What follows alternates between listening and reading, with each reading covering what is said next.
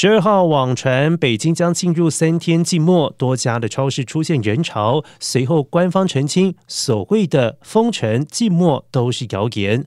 市政府新闻发言人徐和建表示，当前北京社会面仍然有零星散发病例，与 COVID-19 疫情较量正处于焦灼的状态。而另外，北京市疾病预防控制中心副主任庞星火也表示，当前社会面仍有零星新病例，北京疫情防控面临较大挑战，有效阻断疫情传播是当前的第一要务，要毫不动摇的坚持动态清零。总方针。